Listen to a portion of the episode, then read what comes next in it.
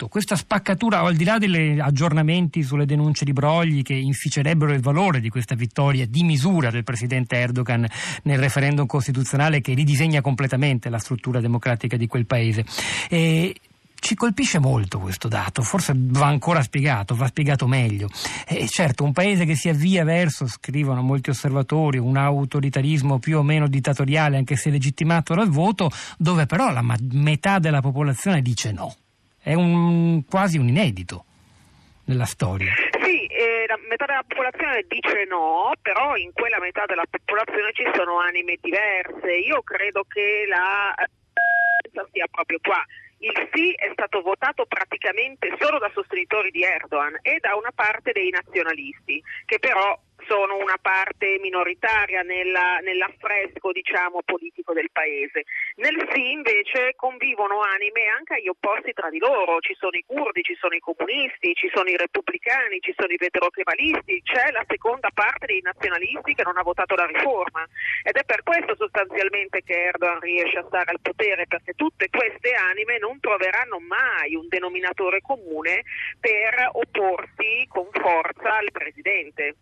Eh, Ottaviani, che cos'è che disturba di più il fronte del no, il, la ragione delle tante proteste che abbiamo visto, nonostante una, un me- meccanismo di repressione che soprattutto dopo il fallito golpe dell'estate 2016 insomma, non, ha, eh, non ha esitato a, far, a, mostrare il viso duro e i muscoli di questo regime? Eh, che cosa soprattutto di questo nuovo disegno costituzionale spaventa di più le persone che hanno votato no?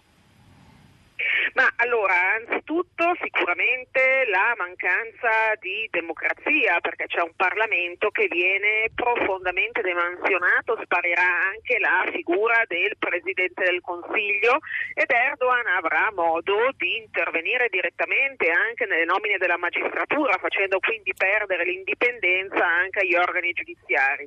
C'è poi anche una questione di diritti legati, questo è un paese che è in stato di emergenza dal 20 luglio del 2015 15 da 5 giorni dopo il golpe fallito, se si conta che già prima non brillava per libertà di stampa e rispetto dei diritti fondamentali, ecco potrete immaginare che c'è una parte della popolazione che è ampiamente sotto pressione, ma io vorrei sottolineare un altro dato che secondo me è importantissimo che c'è però il popolo di Erdogan che è un popolo assolutamente galvanizzato da questo risultato. Io ho fatto diversi giri in questi giorni a Istanbul, anche ieri, eh, l'altro ieri scusatemi, nelle piazze dove c'era il popolo dell'HP in festa, ecco eh, si rischia anche proprio una contrapposizione tra la gente perché a fronte de, di una parte, quasi la metà del paese a cui questa riforma non sta bene, c'è una parte del paese a cui questa riforma sta benissimo e che non vedeva l'ora di avere un presidente con i superpoteri e un modo di gestire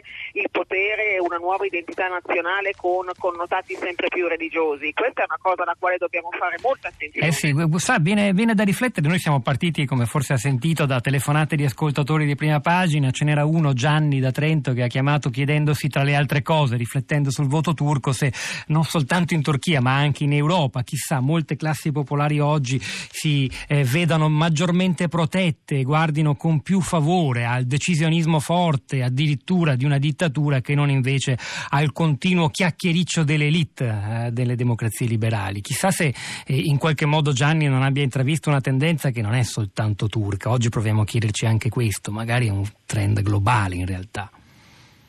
Ma allora io vorrei dire due cose. Riguardo alla telefonata di Gianni, attenzione a pensare che Erdogan venga votato solo da poveracci, per intenderci, quindi dalle classi più... Ecco, spieghiamo chi sono classi... i sostenitori. Ecco, diciamo che con questo referendum l'elettorato dell'HP si è profondamente radicalizzato, quindi eh, l'HP ha perso Istanbul, ha perso Ankara, ha perso Mersin, ha perso Adana e ha perso Antalya. Sono sei città nelle quali si concentra Smirne, che però non è mai stata sua perché è la roccaforte dei laici, per questo me l'ero dimenticata. Sono sei città nelle quali si concentra circa il 30-40% dell'intelligenza, della, anzi no, dell'intelligenza anche il 90%, però del mondo finanziario, del mondo economico, del mondo culturale. Quindi questo che cosa vuol dire? Che la gente che ha avuto la possibilità di studiare, la gente che ha un tenore di vita elevato, la gente che ha una capacità di viaggio, non ha votato per Erdogan, però attenzione perché a votare per Erdogan c'è stata tutta l'Anatolia profonda, dove ci sono città come Konya, come Kayseri, che sono stati, come Gaziantep, che sono stati il motore economico della Turchia negli ultimi anni. In Germania l'HP ha preso, io se mi ricordo bene, scusate il sì al referendum, ha preso il 63% dei consensi, lì ci sono anche turchi di seconda generazione che fanno gli imprenditori. E su questo ragioneremo tra poco proprio con una persona che ha analizzato il voto Però, dei turchi in Germania. Ma quindi molto il... bene, io però volevo sì. dire un'altra cosa, a me ha colpito molto la telefonata di quella signora turca che ha lasciato il nome in redazione. Sì, non l'ha voluto dire eh, Eh, in diretta. Sì. Esa- eh, no, ma non è, sì, e questo la capisco perfettamente, visto il clima che c'è nel paese e anche comunque nelle comunità turche all'estero. Però, anche se in Italia, ricordiamolo, ha vinto il no.